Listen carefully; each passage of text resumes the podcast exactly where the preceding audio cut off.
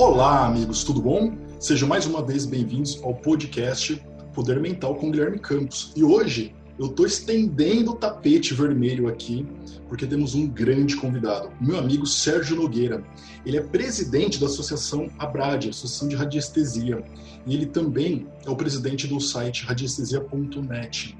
Olá, Sérgio, seja bem-vindo. Oi, Guilherme, tudo bom contigo? É uma satisfação estar aqui contigo, conversando um pouco, né? Conversando aqui com o público. Vamos ver o que a gente consegue fazer para o pessoal, né? Ótimo, satisfação nossa. Tá recebendo alguém que tem é, muito tempo de experiência no mercado, alguém que é referência no mercado também, né? Na sua área de terapia, na sua área de conhecimento, de, de curso. E o papo vai ser muito interessante hoje, pessoal, que a gente vai falar sobre espiritualidade. É um papo polêmico, é um papo que as pessoas têm ah, certos, certas ideias, né, certas opiniões, e eu acho que vai ser um, um assunto muito interessante para que você tenha, para que você consiga ao final, acompanhando esse, essa nossa conversa, uma ideia mais clara ou que você vá pesquisar ou tenha mais curiosidade para saber um pouco mais sobre todos esses assuntos que a gente vai falar. Sérgio, eu vou começar te perguntando um pouco sobre a sua trajetória, para você se apresentar para nós e contar é, um pouco da sua jornada dentro da, da, da área de terapia.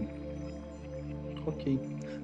então, a, a, minha jornada em terapia ela começou, na verdade, muito cedo na minha vida. Tá? Uhum. Eu, com 11 anos de idade para 12 anos. Atualmente você tem quantos anos? Atualmente? Agora eu tô com 47. 47.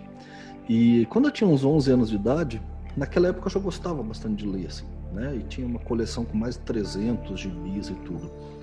E por algum motivo, assim, interno talvez, né? É, meu pai frequentava muito a livraria, muito sebo, né? Livros usados. E um dia eu peguei e falei para ele assim, falei, ó, eu vou começar a ler livro. Uhum. Então eu queria trocar esses gibis por livro. Então peguei lá 300 e tantos gibis com ele num sábado e fomos para um sebo. E eu troquei tudo por livro. E eu comecei com 56 livros. então, assim, o meu início de leitura em livro ele já começou com muita coisa. Eu fui pegando, assim, né, as coisas. E na época, é, nessa primeira compra, eu já peguei algumas coisas é, relacionadas a, a questões terapêuticas alguns livros da editora Pensamento, né? Uhum. Não sei se você chegou a conhecer o, uma coleção que tinha da Pensamento. Isso é na década de 80? Sobre. Década de, é, década de 80, isso, né? Você está falando de 80. Década de 80 tinha 85. muito sobre. É, década de 80 tinha muito livro sobre esoterismo, né? É, Misticismo.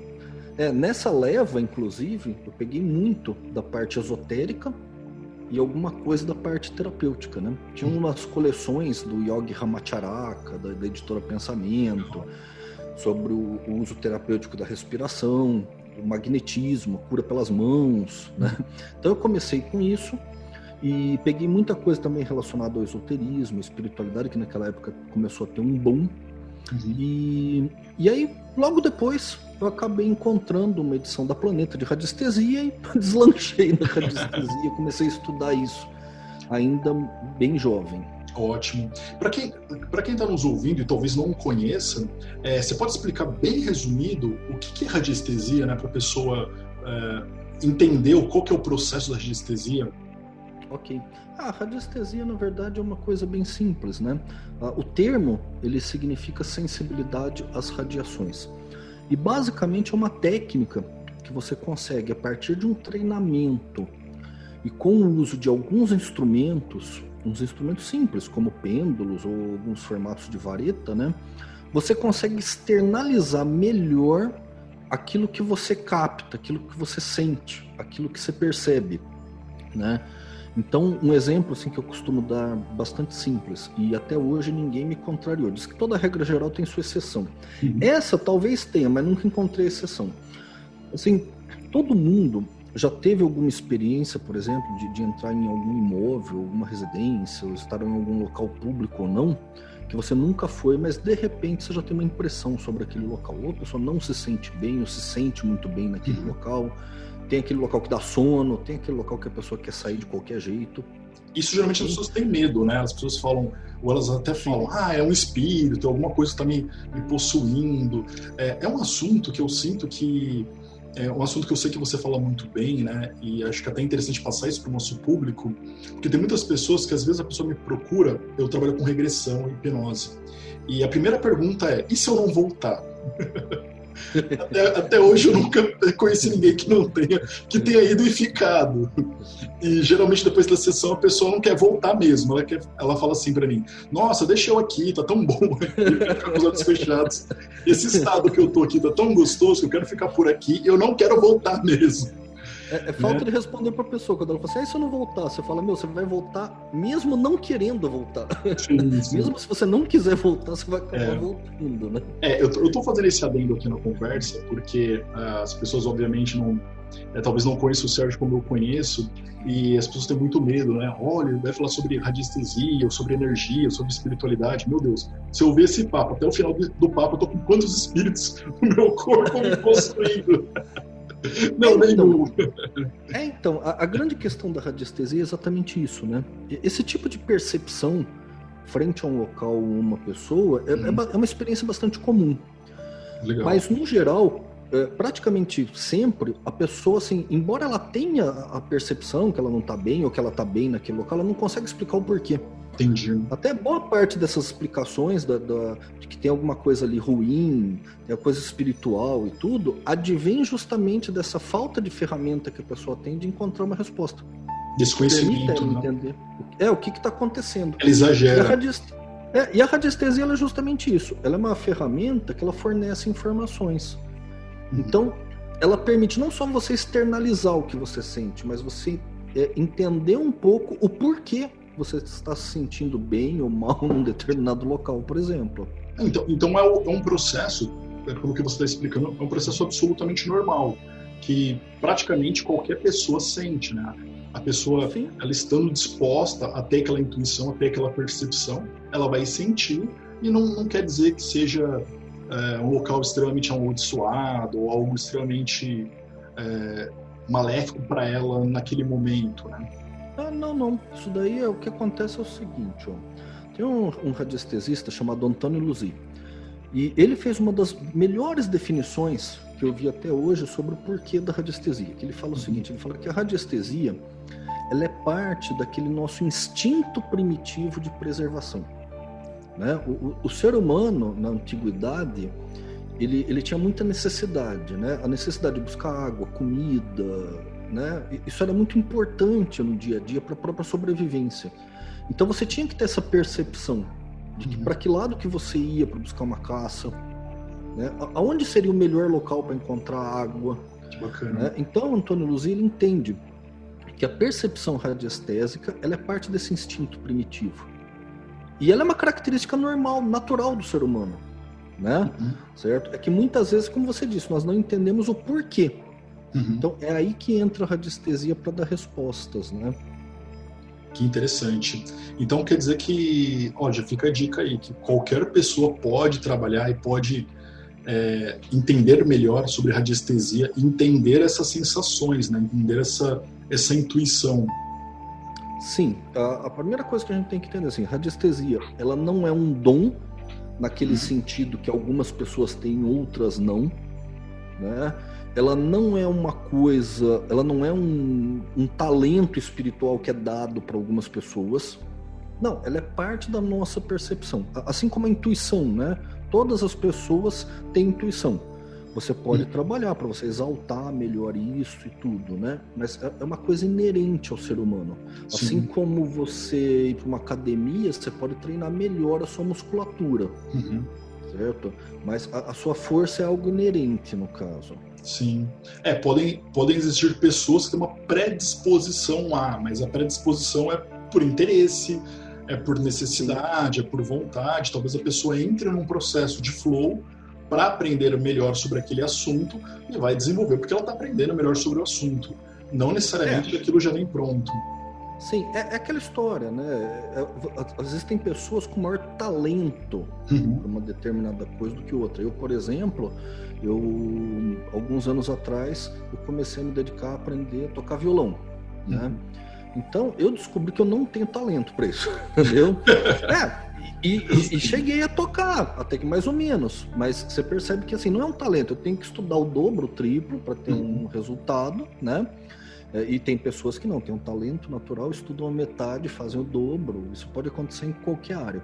Mas de uma maneira geral, assim, a radiestesia pode ser desenvolvida para praticamente qualquer pessoa que tiver realmente é, vontade, que tiver desejo de, de, aprender sobre o tema. Bacana, interessante.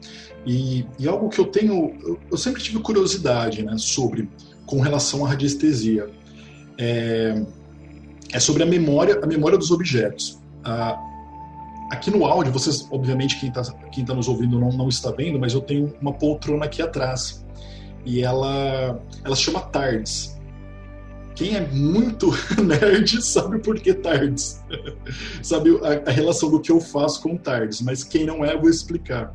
Tem um seriado chamado Doctor Who, e ele tem uma cabine telefônica, que é a TARDS, que é uma máquina do tempo, uma máquina do tempo e dimensões.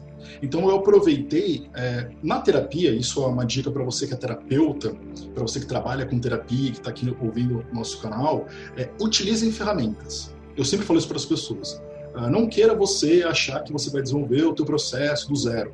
A gente tem muitos conhecimentos, a gente tem livros, a gente tem uma série de, de ferramentas, livros, etc., e processos já prontos. Então você pode utilizar dos processos. E símbolos, sinais, arquétipos são muito bons e muito fortes. Então, eu utilizei o arquétipo da TARDIS, e além disso, essa minha primeira poltrona e todas as poltronas que eu atendo, elas são magnetizadas para serem a TARDIS original, que é essa primeira aqui que eu tenho em casa, que eu posso ficar magnetizando. Então, se eu atendo em outro local, eu vou até outro local, lá eu formo o vínculo com essa TARDIS que eu tenho aqui. E essa TARDIS que eu tenho aqui tem uma história. É Acho que é a primeira vez que eu, que eu conto essa história, mas eu busquei ela do lado de um cemitério. é, eu, porque na época eu estava pensando muito sobre isso. Eu queria objetos com história. É, igual você falou da radiestesia, né? Sobre a história dos objetos. E como eu queria uma poltrona que me ajudasse a realizar os meus processos de regressão e de hipnose, eu não pegaria uma construída do zero. Eu queria alguma que tivesse alguma história, alguma história muito estranha envolvendo ela. Então eu andei é, num local aqui em São Paulo que tem móveis, o pessoal vai, vai conhecer lá perto da Teodoro Sampaio, lá tem um cemitério bem grande. E tinha um local com uma. O que, que eles faziam? Cadeiras artesanais, é, faziam na mão as poltronas, né? E eu perguntei, ah, você tem alguma usada? Aí ele falou, oh, tem aquela ali, mas aquela ali a gente usa, a gente deixa aqui na rua. Tá aqui na rua, tá abandonado. Não sei, alguém abandonou, tava abandonado ali do lado do cemitério e a poltrona lá. Falei, ah, dá para fazer ela? Ah, dá, tem o, extrato, e a madeira era boa, a madeira é, não era fórmica, era uma madeira excelente dela. Aí pegou, fez, fez a cadeira toda novinha. E ela funcionou muito bem, mas eu sempre senti, eu tive já essa primeira sensação de colocar a mão nela e falar: ela, essa cadeira aqui, ela vai me ajudar, ela tem um histórico, né? É, então na radiestesia existe isso também, existe o, o, histórico do objeto, o objeto ele guarda essas energias, como isso sim, funciona? Sim. É, sim, você tem é, determinadas, determinados recursos no caso, né? Alguns até que eu acabei descobrindo meio acidentalmente. Eu tenho uma história um pouco semelhante com a sua, mas referente a local. Como? Tá ótimo. É, uns 20 anos atrás, 25 anos atrás, eu morei num apartamento e lá tinha um. Seria para ser uma dispensa, tá? Então tinha mais ou menos assim um metro e meio, de dois metros no máximo de, de largura, é dois metros, né? E ali caberia uma pequena cama. E nesse local, na época, eu montei uma sala para fazer pesquisa de radiestesia e atendimento à distância, trabalhos de radiestesia à distância, radiônica, né? Então ali que eu ia tratar o pessoal com gráficos, com as formas e máquinas e tudo. E, e nesse local não entrava ninguém, né? Só entrava eu, assim. Eu, eu coloquei algumas regras, assim, não, nesse local vai entrar só eu, ele vai ser reservado só para prática, não tem mais nada, né? Então até eu quando eu entrava, eu tirava sapato, tudo, né? E ali é que eu fazia as pesquisas, análises de radiestesia e emissões à distância e tudo mais, que é um tema interessantíssimo. E depois de um ano e meio, dois anos, começou a acontecer umas coisas estranhas, cara, nesse local. Basicamente, assim, às vezes a pessoa entrava em contato comigo e falava, Sérgio, é o seguinte, eu tô te enviando aqui uma mecha de cabelo para você fazer uma análise, né? Porque eu tô com um problema X, assim, um desequilíbrio e tal, beleza. E depois você me fala, tá bom. E aí chegava aquilo, às vezes eu não tava com tempo. Então eu pegava, do jeito que eu pegava aquilo, eu abria lá a salinha, colocava em cima da mesa e fechava. E num dado momento que eu tiver com tempo, que eu vou fazer. E, e, começou a acontecer de uma forma repetida. Né? Às vezes a pessoa entrava em contato comigo uma hora depois, duas horas depois, para agradecer pelo resultado que ela estava tendo, uhum. né? pelo, pelo, pelo tratamento, que, que ainda não estava ocorrendo. Né?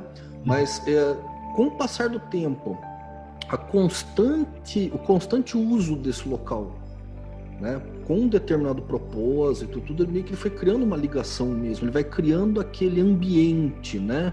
mais propício e que muitas vezes já dispara um processo. Interessante, né? É, é como se o local começasse a trabalhar, né? Como se tivesse alguém, uma, uma força ali, né? É, as pessoas costumam falar, ah, é um espírito. Isso é um espírito, é uma. Eu, eu acho que sempre existe uma personificação. É, eu acho que tem as duas maneiras de, da pessoa enxergar ou, ou, ou ver essa situação Uh, se o espírito é uma personificação com uma ideia, com uma proposta, ok, você pode chamar de espírito. Se é uma energia que tem uma ideia, que tem uma proposta, que tem uma programação, ok, você também pode chamar de espírito.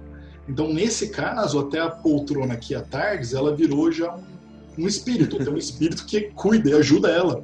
Aí, então uma, uma coisa que é interessante, Sérgio, que eu comecei a trabalhar com, com simbologia, né? Tô até aqui com o livro do, do Jung, eu comecei a misturar muito a, o meu trabalho com a psicoterapia junguiana, com símbolos. Porque eu tenho, eu tenho já um histórico da, da semiótica, né? eu vim da comunicação, eu gosto de comunicação, gosto de semiótica, e, e, e, vejo que isso faz muito sentido. E comecei também a trabalhar com, com algumas questões uh, do Stanislavski sobre construção de personas, formação de personas, e até acho que um papo que a gente já teve, deve estar um livro aqui do lado aqui também, que eu depois eu vou falar sobre as Nouris, né, que são as correntes de pensamento, do Pietro Baldi.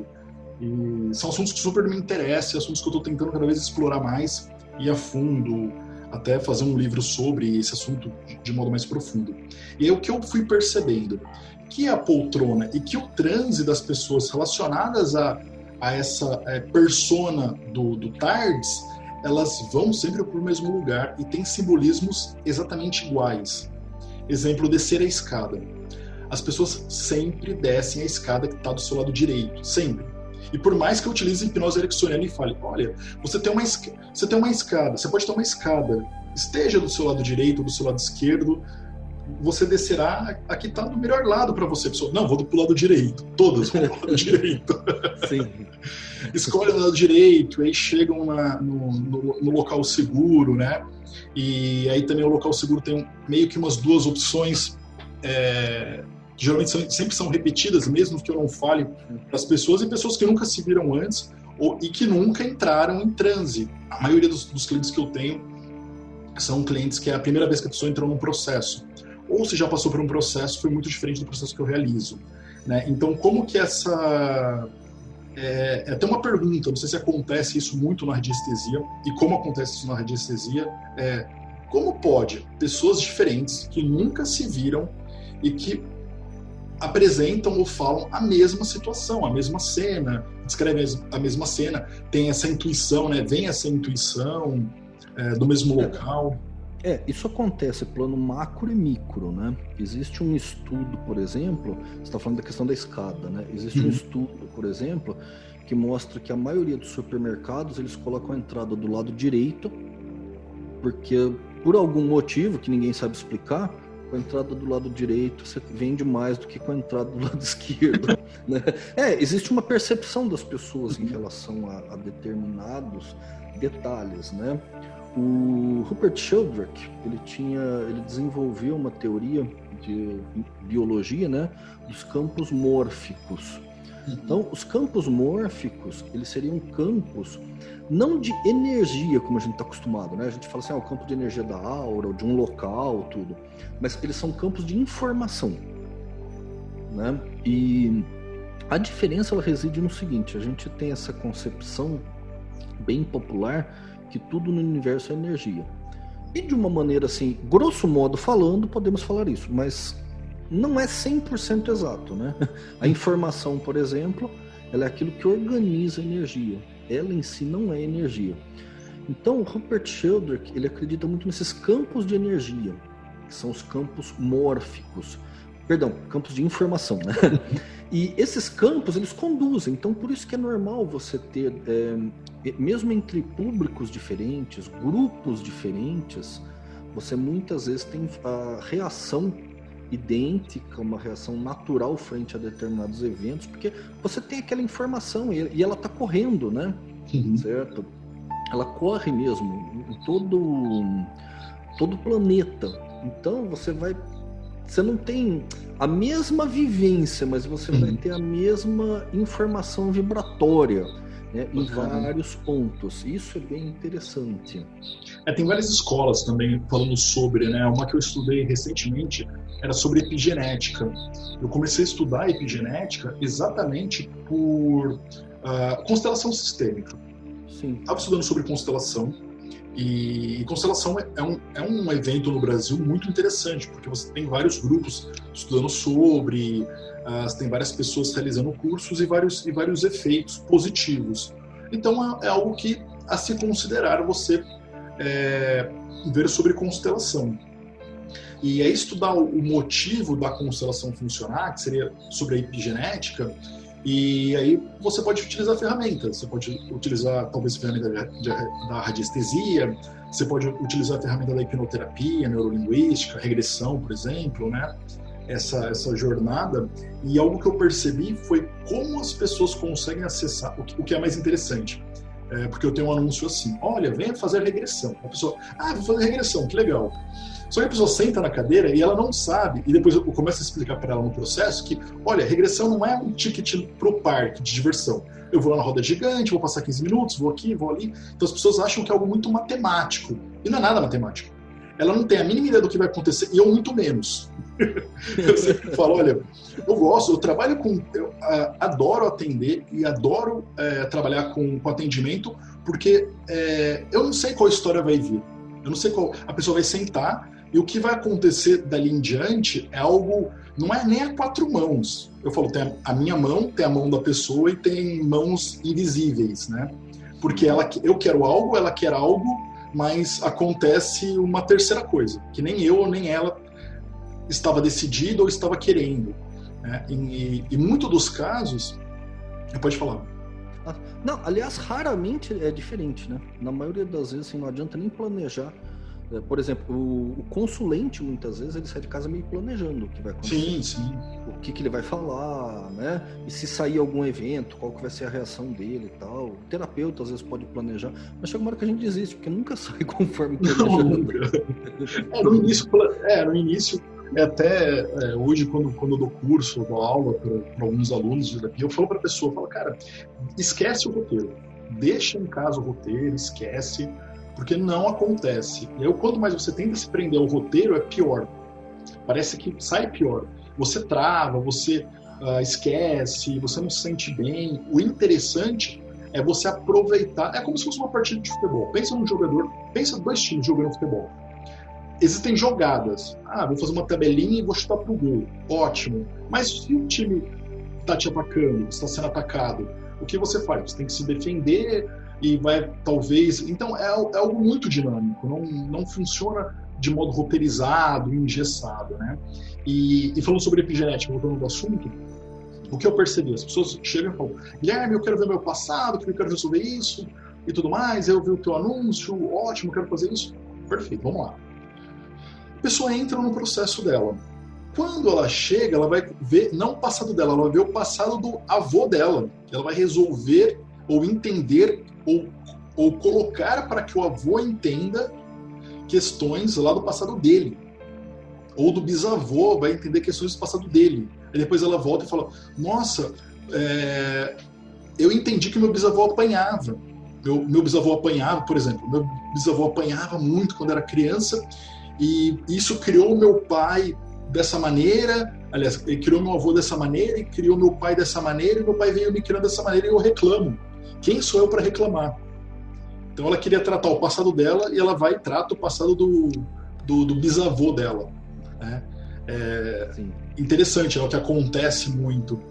É, então, até que ponto né, essa, essa interferência, inteligência, é, é, eu sei que a gente pode chamar isso de espiritualidade também, de uma certa forma, né? Eu sei que tem os, os espíritas que veem isso como um desdobramento, como um espírito que vem, se comunica, alguém da família.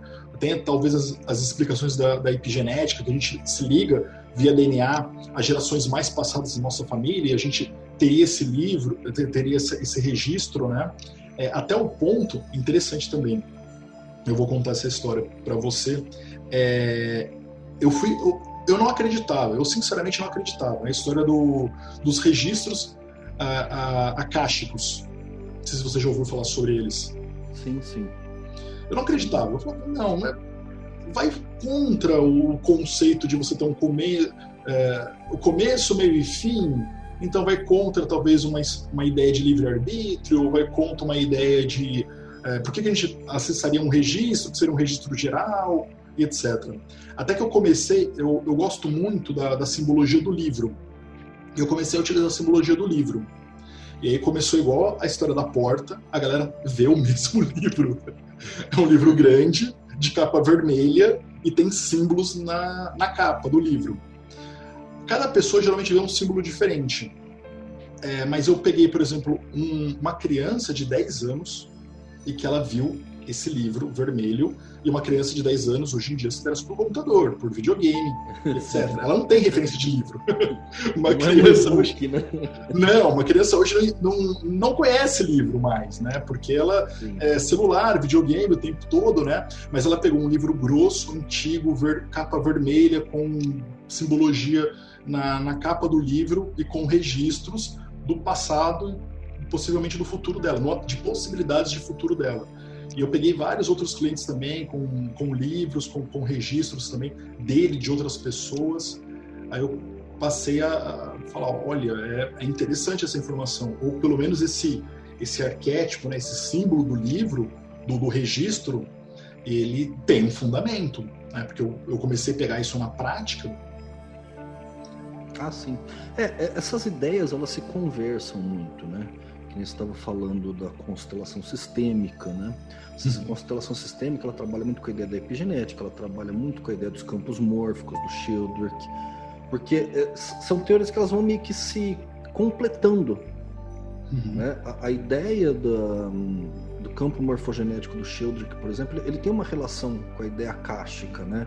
Na ideia de que a informação ela, ela não se perde, mesmo que ela seja substituída por uma informação até mais aperfeiçoada uhum. de um grupo, né, a, a, informação anterior ela não chega a se perder, ela vai ficar lá. Né? Uhum. Que é o Sheldrick, ele fala muito dos grupos de animais mesmo na natureza. Como esses grupos eles vão aprendendo, né?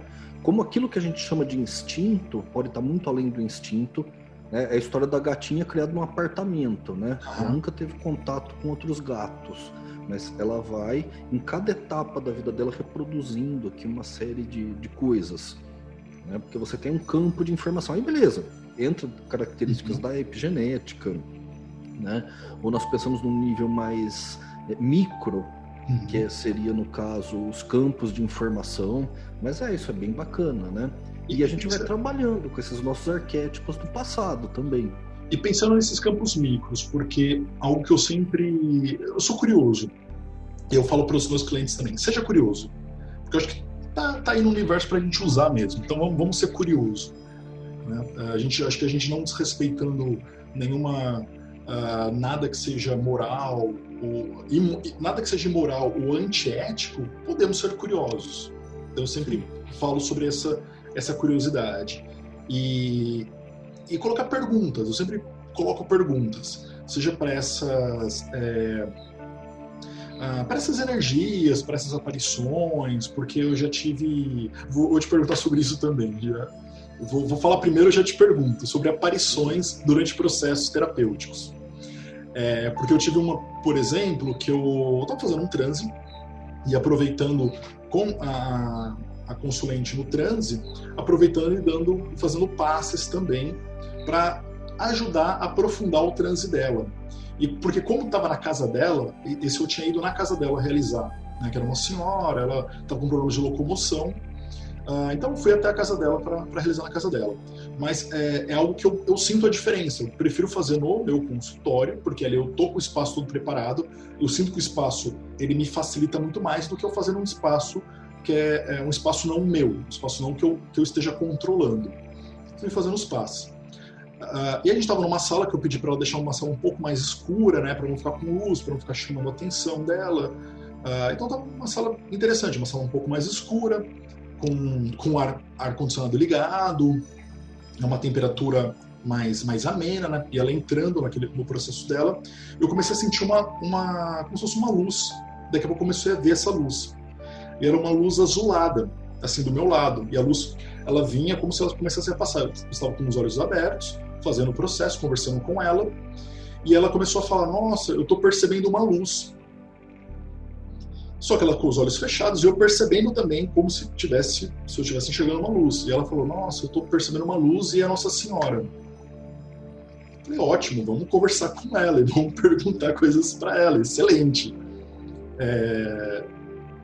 E ela conversou, ela perguntou, ela é, então eu sempre, eu sempre incentivo meus clientes a, meu cliente, ah, não, eu tenho medo, não, eu não posso, será que eu posso perguntar? Se eu percebo, se eu sinto alguma coisa, uma energia, uma aparição, algo assim, é, eu pergunto, não pergunto, eu, ah, eu, eu falo, eu incentivo meu cliente a perguntar, vamos conversar. Né? E, e co como é isso na radiestesia? Acontece, aparece, aparece fenômenos assim. Eu lembro da quando a gente era criança, né, tinha aquela brincadeira do copo, né? É, então, a radiestesia, assim, é, tecnicamente falando, ela não tem muito essa relação com as coisas. Porém, é, muitos radiestesistas ilustres aí dentro da radiestesia, eles primeiro a gente tem que entender uma coisinha aqui, ó. O que, que é exatamente a radiestesia? A radiestesia ela não chega nem a ser uma técnica de terapia especificamente. Ela é meio uma ferramenta. E é uma ferramenta que você é, adequa ela ao seu trabalho, tá? Então, nós tivemos aí muitos nomes dentro da radiestesia, como Max Freedom Long e outros, que eles utilizaram a radiestesia em conjunto com algumas psicoterapias ancestrais e tudo, e aí entrava muito nessa, nessa linha, né? Tem o trabalho do Max Freedom Long, por exemplo, que ele usava muito a terapia Kahuna, né? Que são os xamãs havaianos. Então ele conectava muito um conhecimento de radiestesia com isso. Cara, tinha umas coisas realmente fantásticas. Nesse aspecto, sim. Nesse uso conjunto dessas técnicas, eu já vi muita coisa acontecendo, as pessoas tendo percepções é, muito fortes. É que a minha visão pessoal até é, nisso, a sua eu já entendi, né? E a minha ela vai no mais ou menos no mesmo sentido. Eu entendo meio como assim, sendo uma manifestação meio do eu superior dela mesmo, né? Que isso é muito da ideia caruna, que é na verdade é a sua parte mais superior que vai se comunicando e tudo. Só que eu entendi que, dentro do seu pensamento também, como a pessoa entende, é indiferente. Assim, se ela entende que é um eu superior dela, ou que é um determinado mestre ou entidade, né, isso é secundário em relação ao benefício que ela pode obter disso, certo? Sim, sim. Né? É, eu, eu, eu, tento, eu tento não, eu tento não é, dar um norte para a pessoa. Uh, por N motivos. O primeiro motivo é que eu não vou defender nenhuma. Eu vou aceitar todas as religiosidades e todas as, uh, uh, os acontecimentos, né? Todos os desdobramentos a partir disso, eh, mas eu não quero pautar, eu, não quero pontuar no sentido de eh, isso foi bom, isso foi ruim, eh, isso foi melhor, isso foi pior, ou vai acontecer isto, né? Porque senão eu acho que eu, eu fico com o poder, que não é meu, no caso, e, e fico com responsabilidade. Sabe aquela história do, do Spider-Man? grandes poderes, grandes responsabilidades. Então, se a pessoa jogar o poder em cima de mim e falar: olha, você é, você é o mago, você é o iluminado, você, você que faz isso, você é a ponte, etc. É, eu vou me sentir muito pressionado muito pressionado para as pessoas que têm efeitos e para as pessoas que não têm efeito. Né? Vou ter diversas pessoas que, que produzem efeitos, né? E de repente vem todo mundo, eu tô numa maré que tá todo mundo produzindo efeito. De repente ninguém mais produz efeito nenhum, eu me perco no, no personagem, né? Eu me perco na, lá na. É, então eu tento não fazer isso, então eu tento ficar é, até afastado, até porque se ela vai entrar num processo dela de transe ou no processo dela de intuição e de comunicação, o meu processo de intuição e de comunicação, ele tá lá para assessorar, para auxiliar, não para talvez é, acelerar ela. Não, continua, é isso, olha, porque isso é por conta disso, disso, disso. E, e aí eu, até tento falar, eu até tento manter um, um equilíbrio entre o quanto do que eu faço é oracologia, né, oráculo para que eu fale algo para a pessoa, ou quanto do que eu faço é uma, uma exploração dela com os efeitos que ela pode causar, os efeitos que, que vão estar tá ali para ela, né? Ou não, porque é, eu, eu, eu, lembro assim, eu lembro que teve uma, uma vez, né, que eu fui para ayahuasca e, e tive vários efeitos muito interessantes com a ayahuasca, sempre, muitos.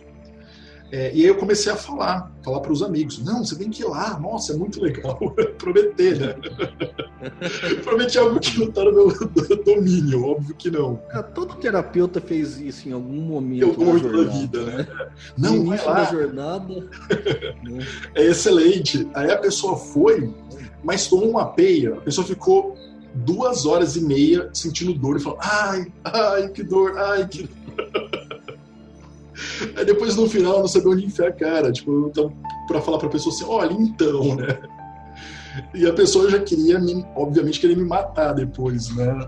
Brincando, mas é, eu não posso prometer para alguém alguma coisa que é um efeito dela, é algo que ela tem que explorar.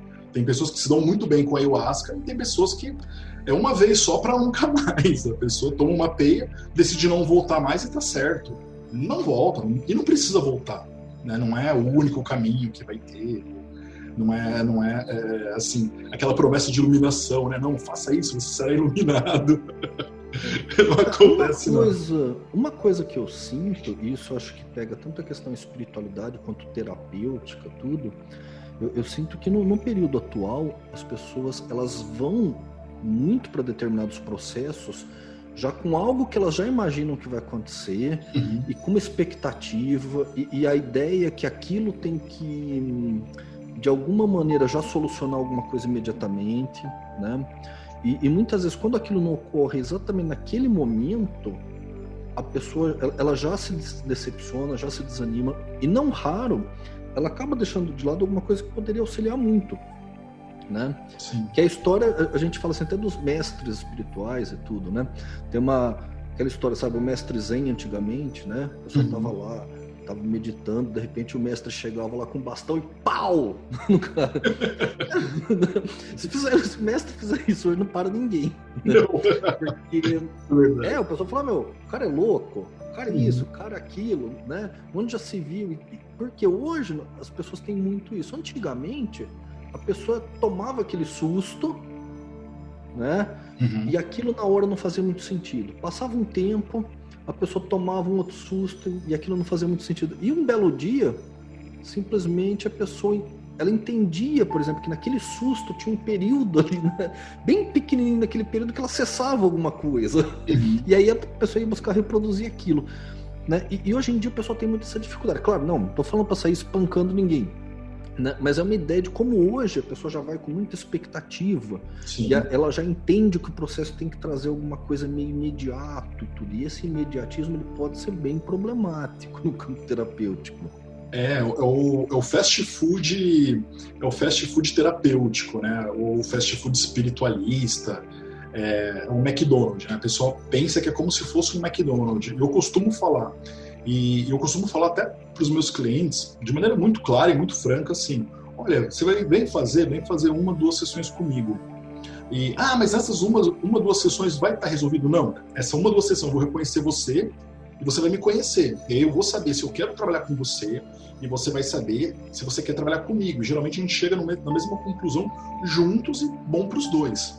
Porque senão, porque às vezes você não é, as pessoas acham que é como se fosse na, na, nossa área, né? É assim, ah, fulano faz, é, é como se fosse contador. Tá, é, não, talvez não seja um bom exemplo, mas por exemplo, contador. Contador, ele vai trabalhar com matemática. Então, ou ele fez o trabalho dele certo, ou ele fez o trabalho dele errado. As questões subjetivas é, são muito poucas. Talvez é um cara que é legal, que chega no horário, que é bacana, que é brother e tal. Mas o cara não precisa ser seu brother ou bacana para fazer o trabalho certo. E tá tudo certo, isso é um bom contador para você. Ele pode ser é, grosso com você, é, enfim, mas fazer o trabalho correto tá correto o trabalho lá. Com terapia, é o contrário.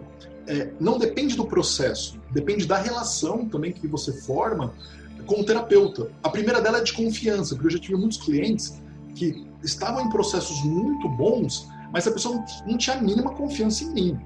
E eu percebia isso. E a pessoa falava assim para mim: Não, Guilherme, mas esse transe, olha, eu tô vendo isso, isso, isso dentro do meu transe, eu tô mudando tal. Não, mas eu, eu não tô gostando do jeito que você tá fazendo. A pessoa tava mudando, tava refletindo em coisas possíveis para a vida dela, mas não tava gostando do jeito. Ela não tava gostando de mim, do, do, meu processo com ela, né?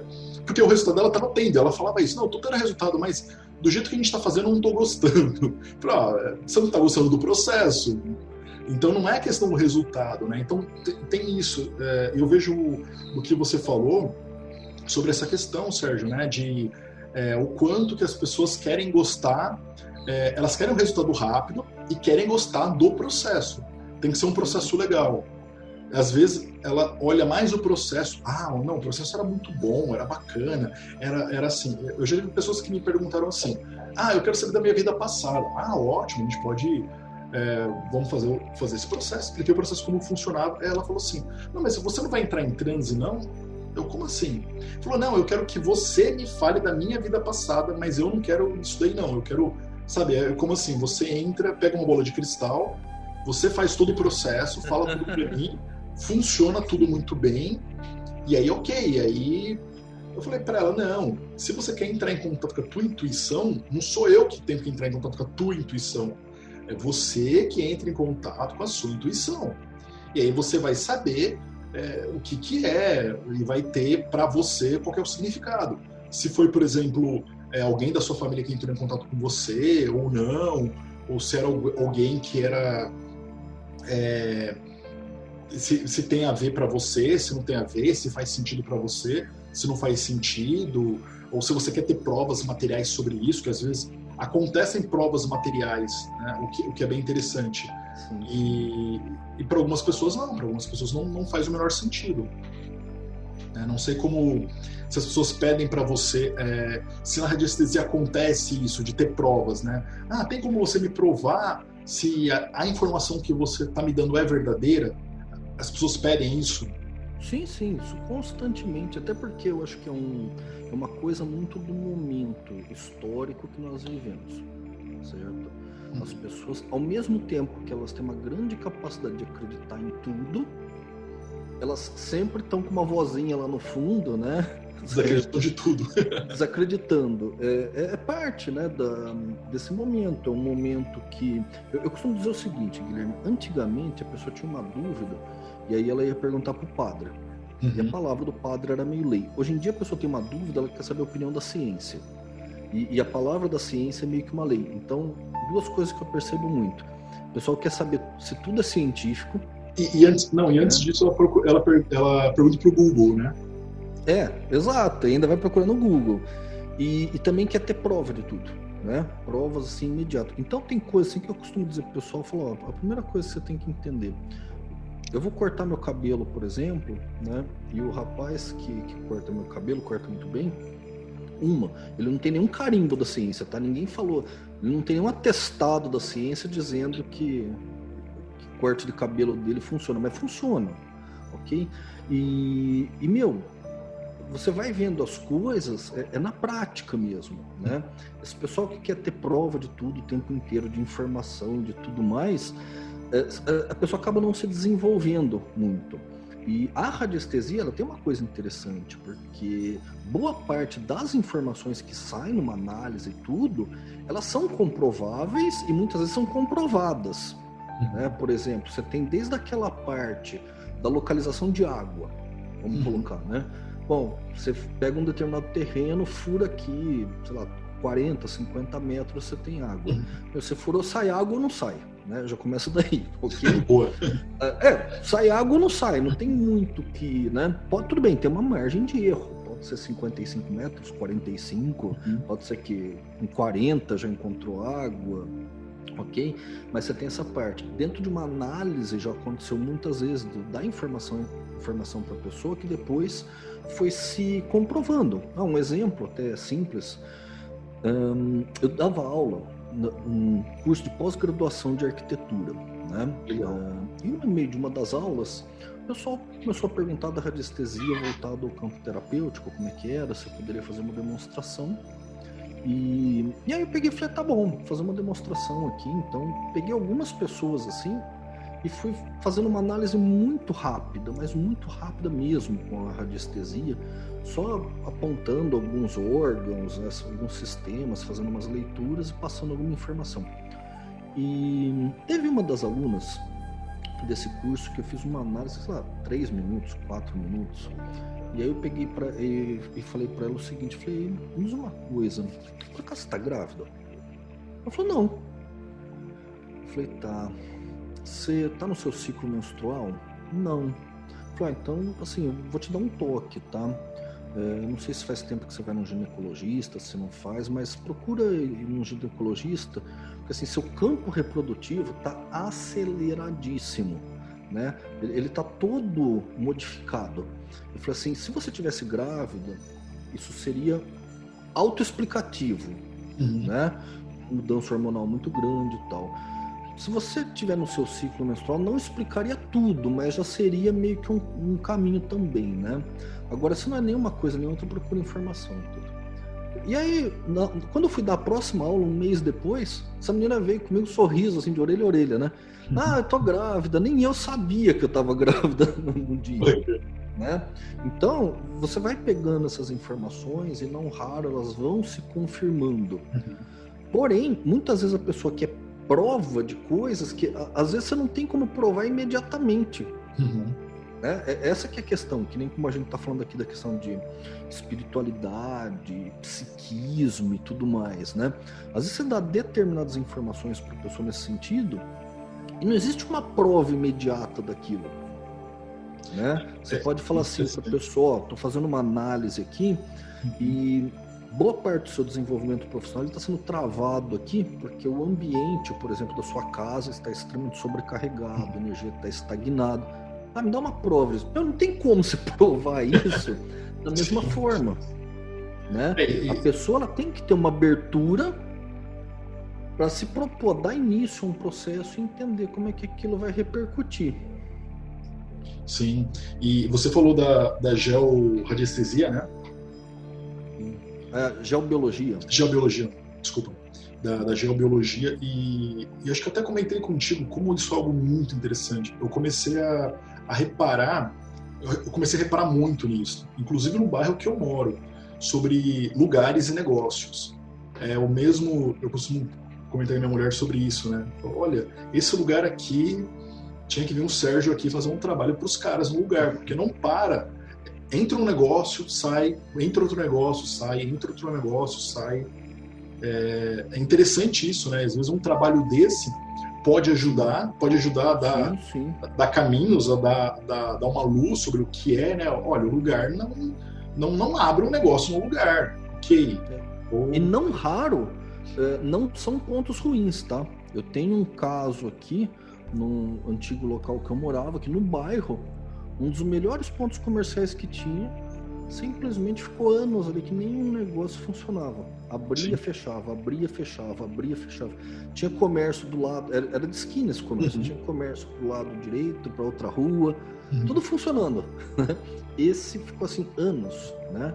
É, até que uma pessoa que entrou lá, ele ele já entrou já meio sabendo, já fez lá um trabalho energético, tudo, uhum. e até onde eu sei tá lá até hoje, né? Certo? né? mesmo pós-pandemia. Então, essa questão de ambiente é bem interessante. Eu comecei a me interessar pela questão de ambiente por causa de uma historinha. É, como disse até um autor, no meu caso foi mais ou menos parecido, eu comecei a me preocupar com esse assunto quando eu percebi que o assunto começou a se ocupar de mim. Né? É, basicamente, assim, eu já estudava radiestesia, já tinha lido alguma coisa sobre essa questão de energia de ambiente, mas nunca tinha me interessado muito. Tá? Só que aí eu fui morar num, num local e num período assim, de uns três meses eu fui percebendo o impacto que assim, eu vendo minha vida antes e depois uhum. dessa mudança, eu fui percebendo a diferença assim que tava, um impacto parecia que tinha sobre o psiquismo. Quando você começa a lamentar a hora que você tem que voltar para casa, né? Eu comecei a perceber assim, eu tenho que voltar para aquela casa, né? E aí que, que eu comecei realmente a me interessar e me aprofundar mais nesse nesse campo e aí que eu fui fazer um estudo de, desse local, né? E, e, lá a gente percebia um padrão vibratório extremamente distorcido, uhum. né? E, e, lá era o caso que precisava tanto de uma reorganização energética quanto a coisa já estava num outro plano também. Você já tinha distúrbios que a gente poderia já classificar como já de um nível mais espiritual mesmo, né? Certo? Tinham, Eu... tinham eventos, aconteciam eventos, fenômenos no, no local. Assim, Cara, por incrível que pareça, nesse local não. Eu vi em vários outros antes e depois. Uhum. E esse cara não. Ele era silencioso. O efeito que dava era sobre as pessoas mesmo. Entendi. Né? Certo? Você não tinha ali problema de visões e nada disso, eu já passei por isso em outro local, né? Mas nesse não, só que ele tinha um efeito psíquico, depressor psíquico uhum. que era terrível, era uma coisa realmente assim brutal. E depois, conversando com o pessoal, vendo a história daquele local, realmente é um local que foi palco mesmo de violência, né? Uhum. E, e, tudo, né? É, tanto é que foi um local que a gente reequilibrou e melhorou bastante, mas aquela aquele período ele foi tão impactante para mim que assim que eu pude também eu saí do, do, do, lugar, cara. Eu fui procurar outro local e, meu, é, é, incrível como vai mudando a sua vida dependendo do local que você tá. Interessante. Né? Agora, essa coisa de, de fenômeno em local, isso é fantástico. Assim, tem locais que realmente né, são mais impactantes. Eu tinha uma ex-namorada minha, né, e isso era bem jovem, tinha uns 19 anos, e aí quando nós começamos a namorar, que eu ia para casa dela, tudo, cara, as primeiras noites assim, na época estava muito em moda umas camas é, tubulares. Uhum. Elas eram feitas com tubos de metal, geralmente, na, na parte ali da, da cabeceira, né? Sim. E, e às vezes você tava lá assim, ia dormir, e de repente era como se alguém estivesse batendo com uma moeda na, na parte tubular, assim, sabe? E aí, cara, quando eu olhei assim, né? Comecei, começou aquele tec, tec, tec, tec. Só eu e a pessoa em casa, né? Uhum. Aí eu cutuquei assim, né? Falei, você tá vendo? Tô. Falei, ela falou, ah, não, cara, é assim mesmo, eu já moro aqui há dois anos. É de casa. toda noite assim. Toda noite o, o, espírito fica tocando aqui pra gente dormir. É, né? não, toda, toda noite acontece isso, não, não, se preocupa não. já tá anos ali, já. Vai, é, vai já tava anos ali, realmente, é. cara. É daqueles casos assim que sempre que você ia lá à noite, assim, às vezes a gente tava na sala conversando, uhum. e aí começava barulho em alguns pontos da, da casa, tudo, né? E eu acho que o, o mais assim, curioso que aconteceu nesse período foi uma vez que eu estava dentro da casa, assim, era alta madrugada já, e aí na época eu fumava, eu tava fumando um cigarro lá tranquilo, né, cara? E de repente comecei assim, lá da frente, comecei a ouvir um som, tipo se tivesse um cavalo entrando, uhum. né? Plac, plac, plac. Falei, e assim, como era perto de sítio lá, né? Tinha propriedade rural perto, falei, acho que deixaram o portão aberto, né? E, e aí você vai observando aquilo, né? Meio que vai se aproximando tal. E eu também, ó, peguei, fui ali na janela olhar, nada. Simplesmente você tinha o som ali, aí o som vem, aí você ouve como se ele estivesse próximo, depois ele vai se afastando. Afastando? É, né? Então tem né, essa parte fenomenológica do, dos uhum. ambientes, ela é bem interessante, né? E com a radiestesia você tem como dimensionar esses eventos, como reequilibrar esses locais, né? É, e eu sei que hoje em dia tá um assunto está muito na moda e as pessoas estão estão procurando muito esse assunto, é sobre lei da atração, ou energia de atração, arquétipos, ou simplesmente atração, né? como, como que isso funciona. E acho que o, o, fenômeno começou sobre o segredo, no livro O Segredo, né? que o livro contava um pouco, mas isso já é conhecido, é bem antigo, na verdade, essas, essa, essa escola né? sobre, sobre como você fazer é, projeções, tanto de projeção astral, como projeções para prosperidade, para futuro e etc. Eu lembro que há uns seis anos atrás, eu, fui, eu estava realizando um curso e na sala, é, no local né, do curso, era uma, era uma sala de treinamentos. E a dona do local, ela me falou, ela, ela acreditava muito sobre isso, a gente estava conversando, ela acreditava, e ela revelou algo bem interessante para mim. Ela falou assim: Guilherme, você sabe que eu comecei a ler sobre esses assuntos e eu decidi fazer um teste. Eu coloquei na porta, eu escrevi na porta da sala que aquela sala era um sucesso. E o que, o que ela fazia lá? Ela, ela, ela trabalhava com telemarketing. Então ela recebia as meninas para as meninas, meninos, rapazes para telemarketing. Ela treinava e mandava para as empresas. Era uma agência de contratação. Mandava para as empresas. Aí geralmente a, a, a, empresa contratava ou não contratava. Aí conforme a empresa contratasse, ela recebia também, enfim, ela, ela fazia essa, essa ponte entre a empresa e o contratante. E como é aqui em São Paulo, então você imagina a porrada de gente que passa. Tipo, muita gente. Então eram salas grandes de treinamento e ela colocou em uma sala só, sucesso. A sala não tinha nada de especial das outras. Ela começou a perceber o que? Ela falou, Guilherme, essa sala aqui, quem entra nessa sala, faz o treinamento, depois vai lá pro, pro local, é 30% a 40%, e eu tenho um número aqui de pessoas que são contratadas do que as outras. É 30% a 40% maior do que as outras salas. Ela falou, eu, eu não sei qual é a explicação, é o nome da sala. Só pode ser essa explicação. Me prova. Me então. prova. que é o problema, né? Se você é, coloca isso, vai parecer alguém e falar assim, me prova. Agora, para uma pessoa dessa, não precisa de provar nada, né? Já é o suficiente. Não, né? depois ela. Não, tanto que ela colocou o nome nas outras salas, né? Então tem muita, tem muita gente que fala assim: ah, é, tem um negócio, coloca o nome na, na porta, né? Coloca um nome legal, uma mensagem legal que a pessoa chega no nome da sala, sucesso, a outra lá.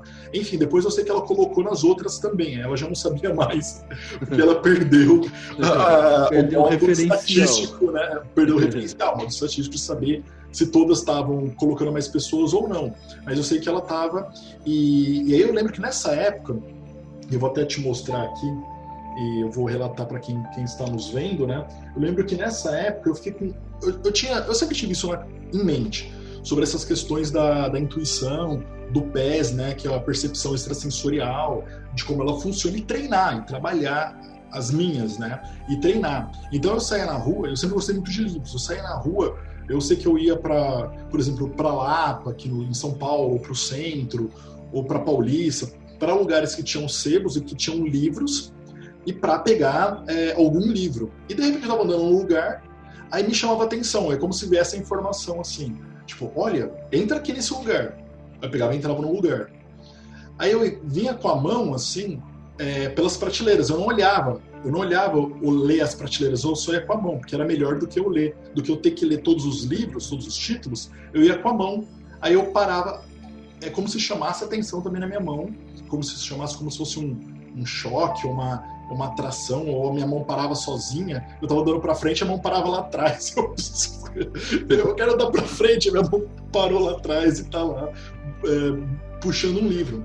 Aí eu sei que eu puxei esse livro aqui, ó, que eu vou te mostrar aqui, ó. O livro se ah, tá. chama é, Curanderismo, um mal ou um bem. E ele é do do, Oscar, do, do Padre Quevedo, do Oscar Quevedo. E o livro, que é mais interessante, ele está assinado, autografado pelo Quevedo. Tá. E, era, e era num sebo. E na época eu estava procurando sobre é, algo sobre psiquismo, sobre livros que tinham sobre psiquismo ou algo do, do gênero, é, me interessava e me chamava a atenção. E esse livro, eu conto essa história assim porque é uma coisa que me surpreende até hoje. Tipo, gente, tipo, o livro me escolheu para comprar ele.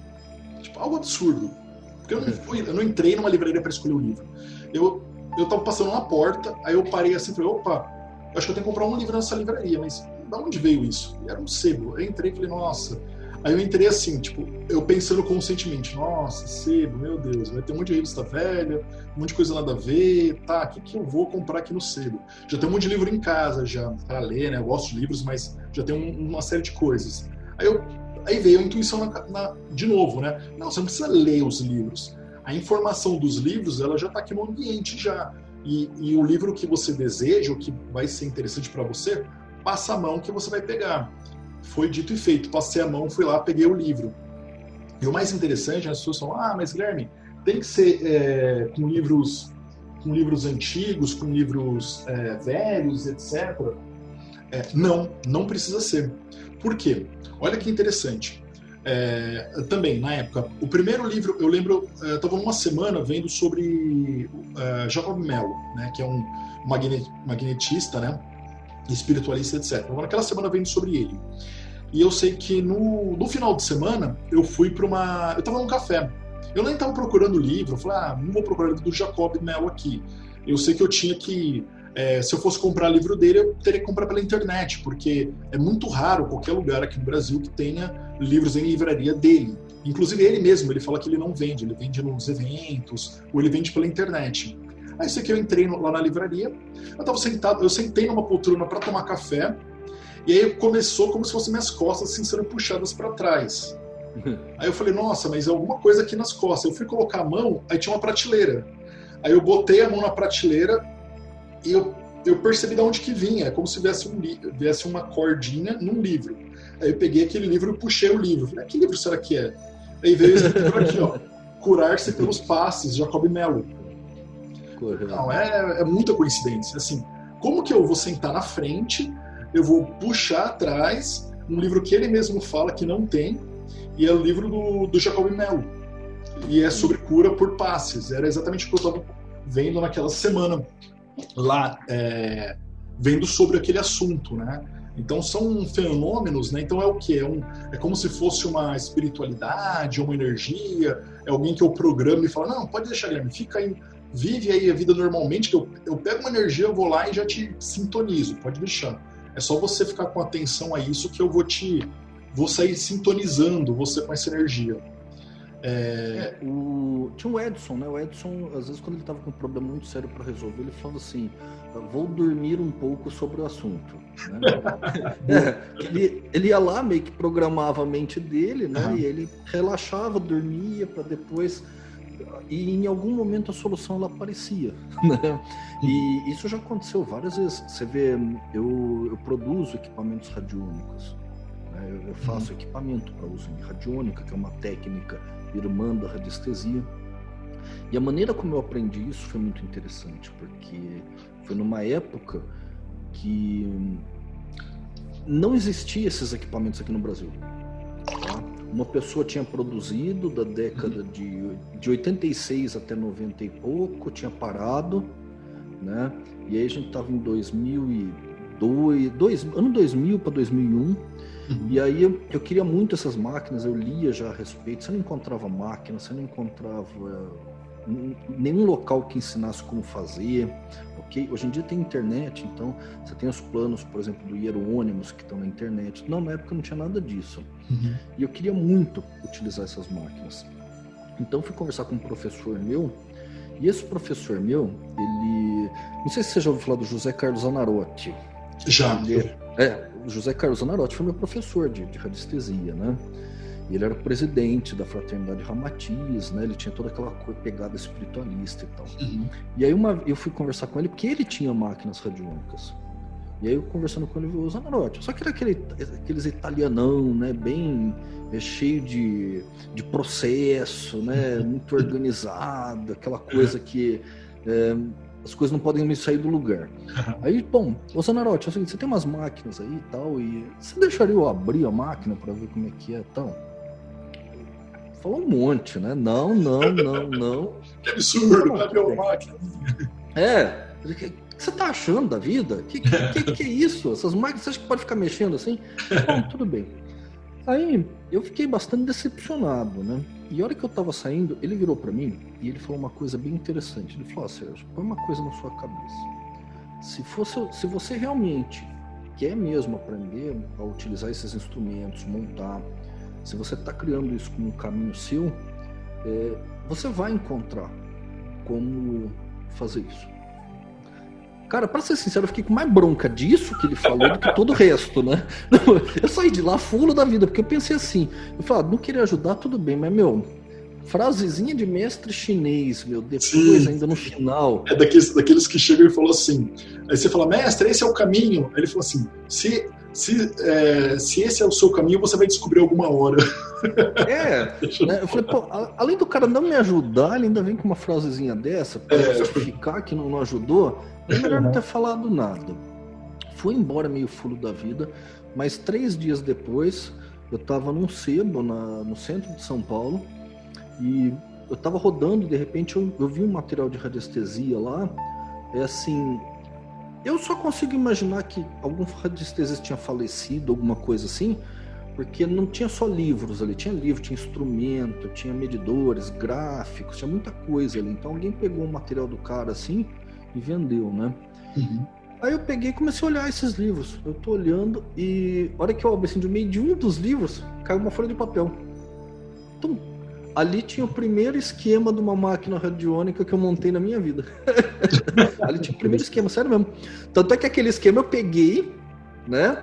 Aí eu peguei o que me interessava de livro peguei o esquema também. né? e, e, levei embora. Mas ali estava o primeiro esquema que eu utilizei para construir um instrumento, que na época ainda era bastante simples, né? Perto do, do que a gente tem hoje. Mas foi aquilo que me permitiu começar as primeiras experiências e, e tudo mais, né? Então você vê, de alguma forma você vai sendo conduzido aquilo, entendeu? Interessante. E você, e você já teve algum, algum mentor espiritual, alguém que você, ou que você canalizasse essa energia, ou chamasse é, é, esse mentor, esse mentor te ajudasse, te guiasse esses passos? Você já chegou a, então, a ter é, isso? Eu, como foi? Eu treino um pouco, né, a arte kahuna, justamente esse xamanismo havaiano, né, e que busca muito contato com aquilo que a gente chama de Omakwa, né, o eu superior, certo? É que ele não é entendido como uma divindade externa naquele sentido, né? Ele estaria mais para um superconsciente ou alguma coisa do hum. gênero certo? E, e, tem experiências realmente muito interessantes dentro desse, dentro desse campo, né? Aliás, qualquer hora a gente poderia fazer até um encontro só sobre esse tema, que é, é bem interessante mesmo, né? Mas já tive solução assim para vários várias questões dentro da minha área de trabalho ou dentro da, da minha área pessoal, encontrar, né, alguns uhum. caminhos, encontrar algumas soluções, certo? Me auxiliou em diversas etapas, Sim.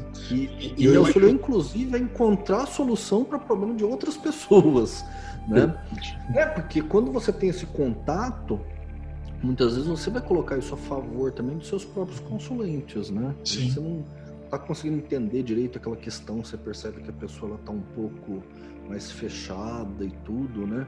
Então, quando você se coloca em contato assim com aquilo que você tem de, de superior e cara, parece que de repente a coisa simplesmente acontece, né? A pessoa simplesmente ela, puff, ela te dá aquela informação que era necessária, né? Parece que abre um pouco o campo para você conseguir enxergar um pouco lá dentro, né?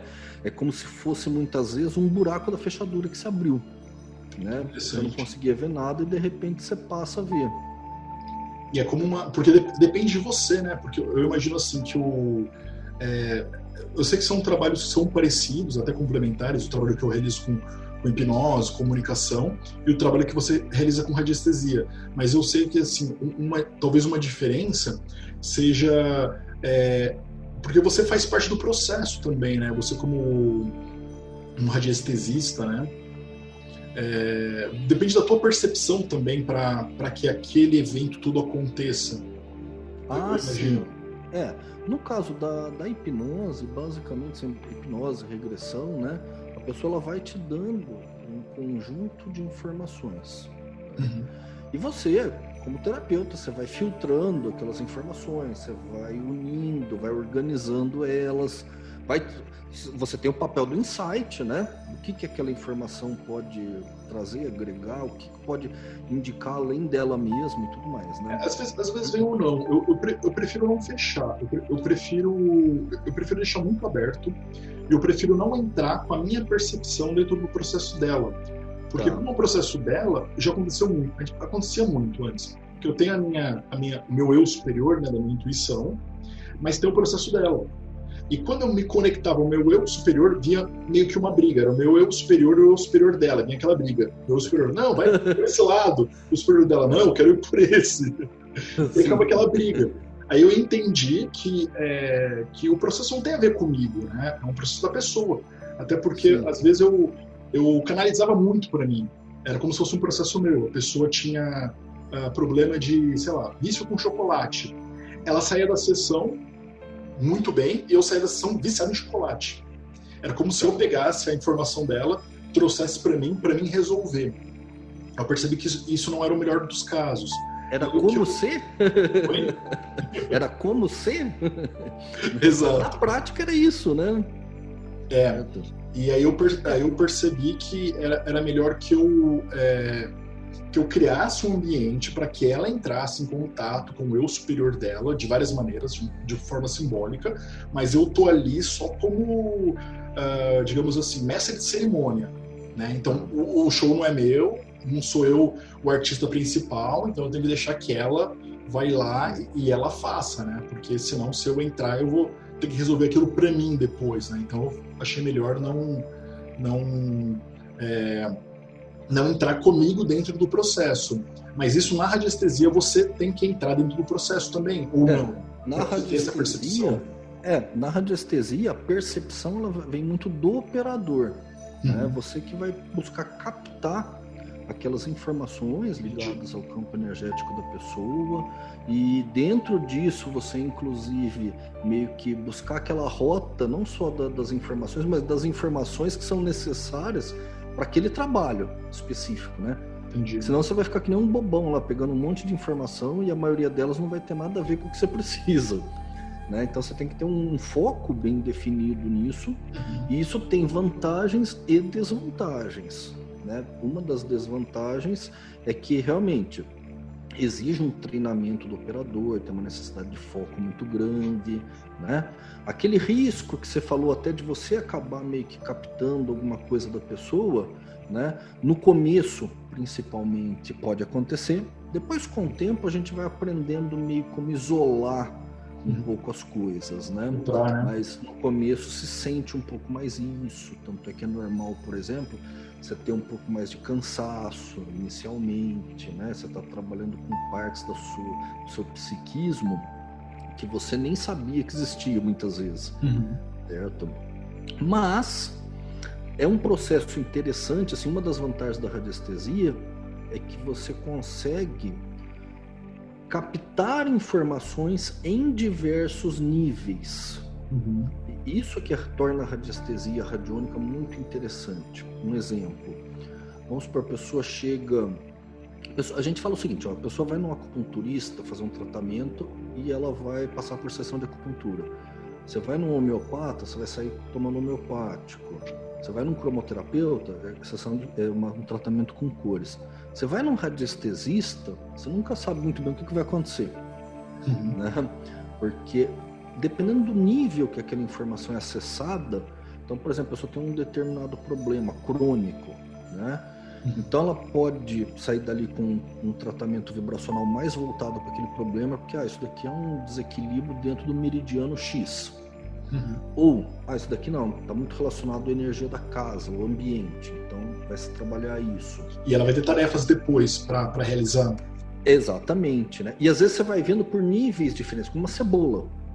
Então, a radiestesia ela permite você descobrir se o problema está é, tá ligado ao campo energético mais denso, a um campo energético mais sutil, a parte emocional, a, a, a questão do, do, familiar, como se pensaria no caso dentro do, do, do processo da, da, da sistêmica. Uhum. Né? Você consegue captar se o problema é um determinado desequilíbrio alimentar. Então você consegue pegar tudo que a pessoa consome, fazer uma análise e entender melhor Então você pode ver por níveis.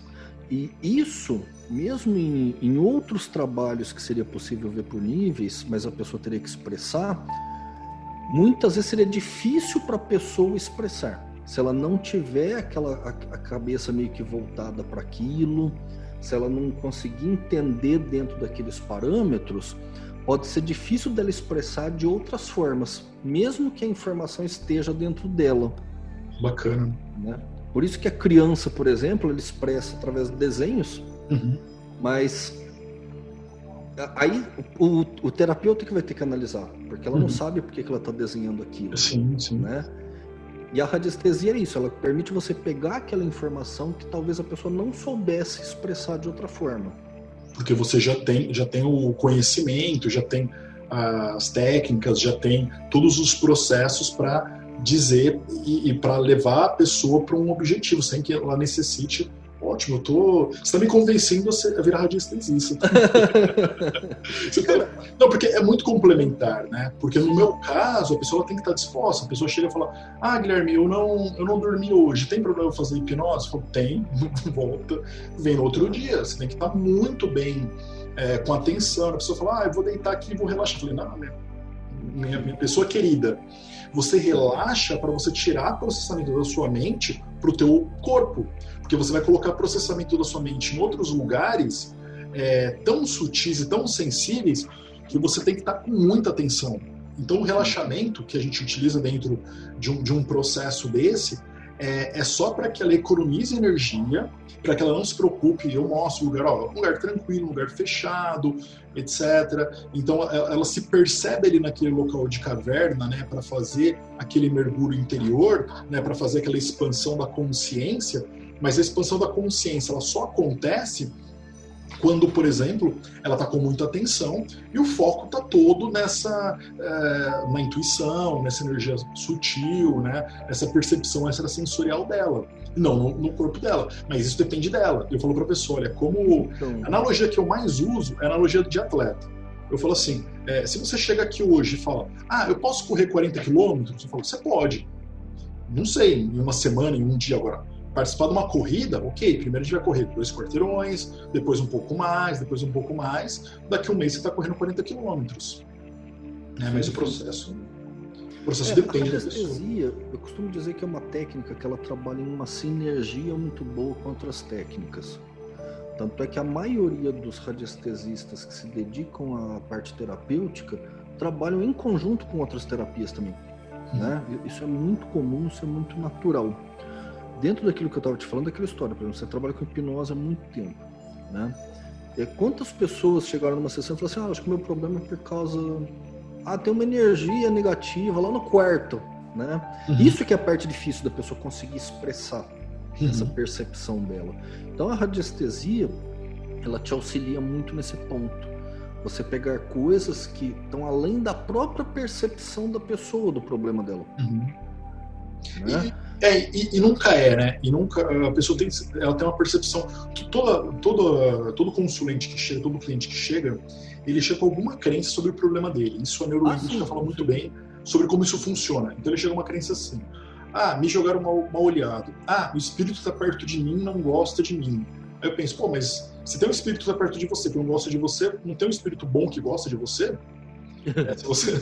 ah, o universo é um equilíbrio o universo é equilibrado. Se você tem uma. É, se você tem acesso a um espírito que seja ruim, você também vai ter acesso a um espírito que seja bom. É, por mais que, que o efeito do espírito para você seja da sua maneira, através da sua crença, através da maneira como você quer interpretar ele, ok. Mas, pô, por que, que é só o ruim? Por que eu não posso ter o bom? Peraí, deixa eu tirar. Deixa eu tirar do ruim para o bom, né? É, esses dias eu estava até conversando com meus alunos e eu estava falando exatamente essa questão da percepção do consulente, né? E, e, aí eu falei assim, ó, a primeira coisa que a gente vai entendendo, quando você começa a atender muito rápido para perceber que 90 e tantos por cento das vezes, né, o problema se deve a causas que o consulente não imagina minimamente. Não. E quase sempre estão bem longe do que ele imagina que seja a fonte do problema. Sim, sim. Né? Isso é uma coisa que vem se, se mostrando válida de forma repetida. Tanto é que é, muito comum, em, tanto em consultório ou até em bate-papo mesmo de boteco, né? Alguém tá lá chorando que o problema é a esposa, que o problema é o chefe, que o problema é o marido, certo? E a gente sabe que boa parte dessas vezes o problema não é que a pessoa realmente imagina, né? Sim. É, e, e eu percebo que quando vem essa, essa energia, né, essa força superior, essa espiritualidade, esse espírito, enfim, você pode chamar, você que está ouvindo pode chamar da maneira como, como quiser, é, e fala isso para o cliente e traz provas, a pessoa ela, ela realmente ela passa uh, não só a acreditar, mas ela passa a entender e a integrar isso na, na vida dela. Eu até anotei aqui uma, uma cliente, né, que ela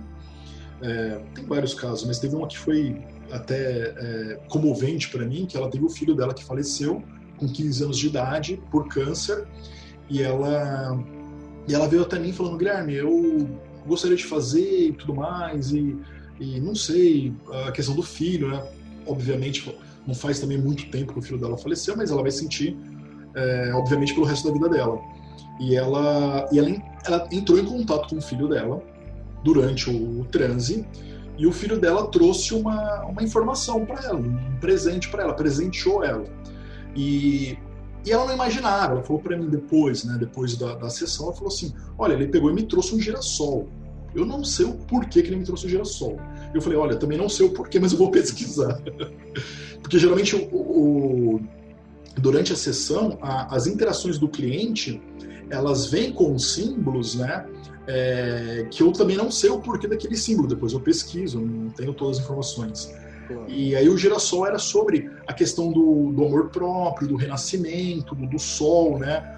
Ou seja, o filho estava passando uma mensagem para ela sobre iluminar a vida dela, sobre é, trabalhar para seguir em frente, porque ele estava seguindo em frente. E ela adorou a mensagem, achou que a mensagem era muito positiva e muito boa para ela. Excelente, ótimo e aquilo tá trabalhando e tá resolvendo para ela. Aí teve um arquétipo também, isso já fazem várias sessões que eu estou utilizando. Acho que já fazem, faz mais de ano já, deve fazer uns dois, três anos, que eu utilizo sobre a árvore da vida. É, eu não lembro da, o porquê que eu cheguei nesse, tá. nessa simbologia. Mas eu lembro que eu encontrei a simbologia da árvore da vida, e todo o trânsito que a pessoa vai para o jardim dela, né, porque tem locais que são muito próximos, né, a praia, o jardim, o seu quarto, é onde a pessoa vai. A pessoa vai para o jardim, vamos lá para a árvore da vida e vamos conversar com a árvore da vida.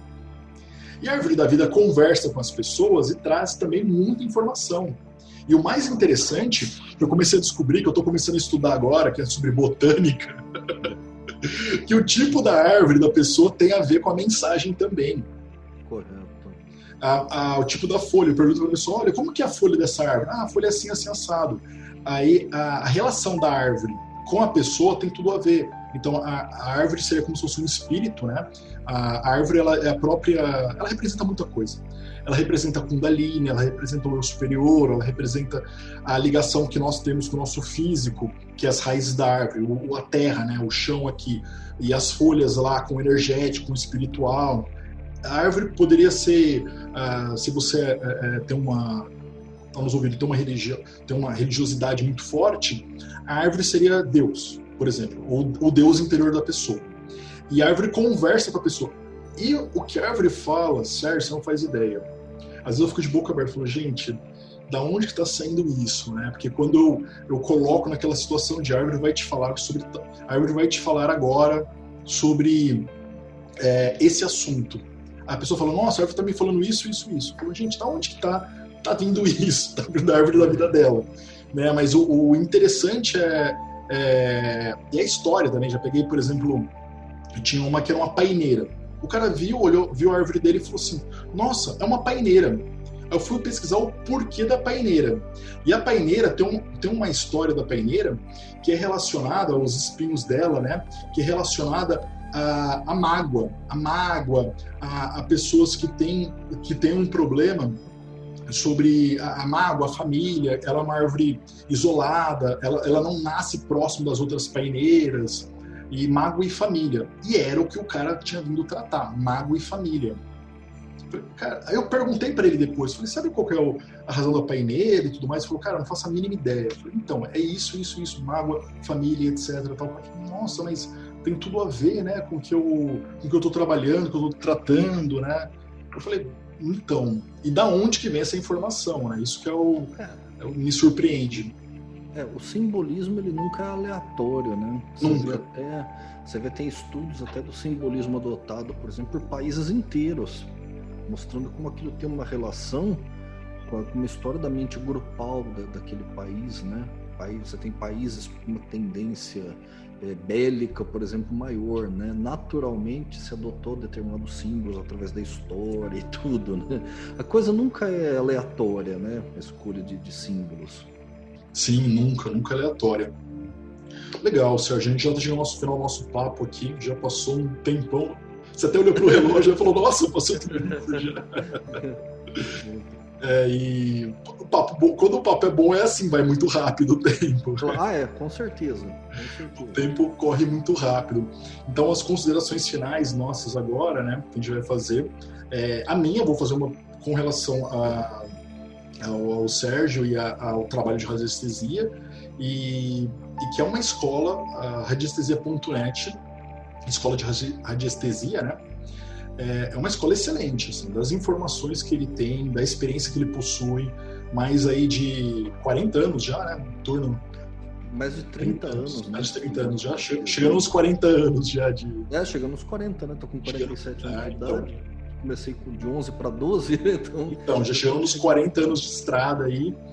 E, e é algo que eu, eu considero muito agregador. Muito agregador pegar outras escolas, pegar outras técnicas para você montar e formatar o teu pacote. Seja você alguém que está interessado em se profissionalizar nessa área, ou simplesmente alguém, ou você que é curioso, ou quer entender como funciona. Ah, o que, que eu escolho melhor? Eu escolho esse processo, escolho esse outro processo. Então nunca, acho que é bem interessante isso, né? Você não não trabalhar apenas um processo. Você tem vários processos que você pode trabalhar que podem se agregar e podem ter é, às vezes uma visão diferente, uma uma, uma linha diferente, mas que no fundo você percebe que elas se ligam, elas se tocam e, e formam um pacote e formam uma, uma visão mais completa. Acho que isso é bem interessante, você olhar a radiestesia, olhar os trabalhos do Sérgio, olhar os contatos dele aqui, que vão estar na descrição desse vídeo, desse, desse podcast, né? Para você, de vídeo também, o podcast vai, vai, estar em vídeo, para você ver sobre isso, e vai ser algo bem, bem interessante. E você, Sérgio, que, o que achou do nosso papo? Considerações finais? Bom, em primeiro lugar, gostaria de agradecer pela oportunidade, né? Sempre uma satisfação conversar contigo, tá? E concordo bastante quando você fala dessa questão de ter uma complementar o conhecimento, né? Não ficar restrito a uma única visão, né? E, e, quando a gente fala isso, a gente não está querendo falar para o pessoal fazer, tentar se meter a fazer de tudo o tempo todo. Não é isso, né?